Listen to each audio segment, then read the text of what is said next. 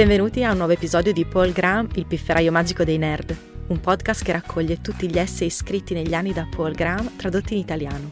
Tutti gli altri essay in italiano sono disponibili sul sito paulgraham.it, mentre quelli originali in inglese potete trovarli su paulgraham.com. Cominciamo! L'essay di oggi è letto e tradotto da Lorenzo Viscanti. Il titolo originale è The Anatomy of Determination ed è stato scritto da Paul Graham nel settembre del 2009. La versione italiana si intitola Anatomia della determinazione. Come tutti gli investitori, anche noi spendiamo molto tempo cercando di capire come prevedere il successo delle start-up. Probabilmente riflettiamo su questo più degli altri perché investiamo all'inizio del viaggio della start-up. Una previsione è solitamente tutto quello su cui possiamo fare affidamento. Rapidamente ci siamo resi conto che il più importante fattore nella previsione del successo è la determinazione. A prima vista può sembrare l'intelligenza. A tutti piace credere che sia l'intelligenza a determinare il successo di una startup. Quando una società ha successo perché i suoi fondatori sono intelligenti, la storia del successo sembra bella. Anche chi si occupa di promuovere queste storie e gli stessi giornalisti che le diffondono probabilmente ci credono. Ma se essere intelligenti aiuta parecchio non è il fattore decisivo. Ci sono molte persone intelligenti quanto Bill Gates che non ottengono alcun successo. Nella maggior parte dei casi il talento è considerato molto più della determinazione. In parte perché la storia del talento è più interessante, in parte per offrire a chi sta a guardare una scusa per restarsene pigri, in parte ancora perché a un certo punto la determinazione può confondersi con il talento. Non mi viene in mente alcun settore in cui la determinazione sia ritenuta il fattore più importante, ma l'importanza di determinazione e talento nel confronto tra loro può in qualche modo variare. Il talento importa di più nei lavori che sono più puri, nel senso che uno si trova di fronte a un singolo tipo di problemi, invece di molti generi diversi di problemi. Immagino che la determinazione non porti lontano nella matematica quanto, ad esempio, nel crimine organizzato. Non voglio suggerire con questo confronto che i lavori che hanno più bisogno del talento siano da ammirare di più. I più sarebbero d'accordo che sia più ammirevole essere bravi in matematica che a ricordare lunghi numeri, anche se quest'ultima dote dipende maggiormente da un'abilità naturale. Forse una ragione per cui la gente ritiene che i fondatori di start-up abbiano successo grazie all'intelligenza è che questa dote conta di più in una moderna azienda tecnologica di quanto non fosse in un'azienda di una volta. Probabilmente bisogna essere più intelligenti per dominare il mercato dei motori di ricerca internet, di quanto non fosse necessario per primeggiare nelle ferrovie, negli hotel e nei giornali. Ma anche nelle industrie tecnologiche più avanzate, il successo dipende sempre più dalla determinazione che dalle doti intellettuali. Se la determinazione è così importante, possiamo isolarne i componenti. Ce ne sono di più importanti, alcuni possono essere coltivati. La più semplice forma di determinazione è la pura forza di volontà. Quando tu vuoi qualcosa, la devi avere a qualunque costo. Una buona parte della forza di volontà deve essere innata, perché è comune vedere famiglie in cui uno dei fratelli possiede questa dote più degli altri. Le circostanze possono cambiare, ma guardando nel complesso le cose, la natura è più importante dell'educazione. Cattive circostanze possono modificare lo spirito di una persona estremamente volenterosa, ma non penso ci sia molto da fare per dare la convinzione ad uno che non la ha. Avere una forte forza di volontà non è sufficiente però. Bisogna anche essere duri con se stessi. Una persona fortemente motivata, ma sia indulgente verso se stessa, non va considerata motivata.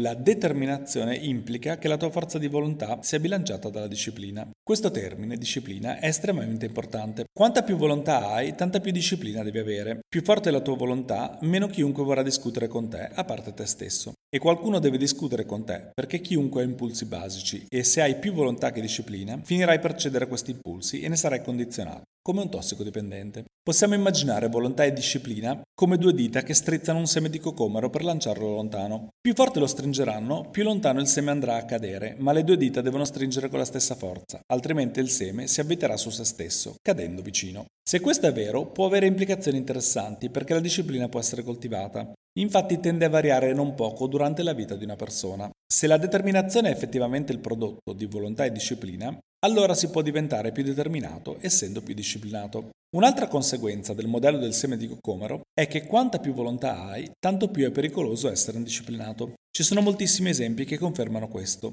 Nella vita di persone piene di energie, vedi come uno svolazzare da una parte all'altra quando alternano un ottimo lavoro a momenti in cui non realizzano proprio nulla. Esternamente questa situazione potrebbe sembrare come un disturbo bipolare. Il modello del seme di cocomero è inaccurato in almeno un aspetto. È statico, nella realtà il pericolo dell'indisciplina aumenta con la tentazione, il che significa in maniera interessante che la determinazione tende a consumare se stessa. Se sei sufficientemente determinato da raggiungere grandi risultati, questo farà crescere le tentazioni attorno a te, a meno che non diventi proporzionalmente ancora più disciplinato. La convinzione verrà meno e i tuoi risultati torneranno nella media. Ecco perché Giulio Cesare riteneva gli uomini con poco potere così pericolosi. Non erano ancora stati tentati dai privilegi di quel potere. Ancora, il modello del semino di Cocomero implica che sia possibile essere troppo disciplinati. È vero? Credo che ci siano persone la cui convinzione è abbattuta da troppa disciplina e che potrebbero raggiungere risultati maggiori se non fossero così duri con se stessi. Una ragione che permette al giovane di avere successo dove il vecchio fallisce è il non avere coscienza di quanto è incompetente. Questo consente ai giovani di spendere ciò che non hanno. Quando cominciano a lavorare su qualcosa, sopravvalutano i successi, ma questo fornisce loro la sicurezza necessaria a continuare a lavorare e i loro risultati migliorano ancora. Allo stesso tempo, una persona con una visione chiara della realtà avrebbe riconosciuto la propria incompetenza per quello che era e forse si sarebbe scoraggiata dal continuare. C'è un altro importante ingrediente nella determinazione, l'ambizione. Se la convinzione e la disciplina sono quello che ti fa arrivare ai tuoi obiettivi, l'ambizione ti fa scegliere questi obiettivi. Non so se sia giusto dire che l'ambizione è un ingrediente della determinazione, ma non sono completamente indipendenti l'una dall'altra. Sembrerebbe assurdo se qualcuno ci dicesse di essere molto determinato a fare qualcosa di incredibilmente semplice. E fortunatamente l'ambizione è estremamente malleabile. Ci sono un sacco di cose che puoi fare per aumentarla. Molte persone non sanno essere ambiziose, specialmente da giovani. Non sanno quanto sia dura nemmeno quello che sono capaci di fare. E questo problema è amplificato dall'avere attorno poche persone nella stessa situazione. Le persone ambiziose sono rare e quindi se siamo distribuiti in maniera uniforme sul territorio, come succede soprattutto quando siamo giovani, gli ambiziosi non avranno molte persone simili a loro vicine. Quando prendi persone di questa pasta e le metti vicino ad altri ambiziosi, fioriscono come piante assetate quando dai loro acqua. Probabilmente le persone più ambiziose sono affamate da quell'incoraggiamento che potrebbero ottenere da chi è simile a loro, indipendentemente dall'età.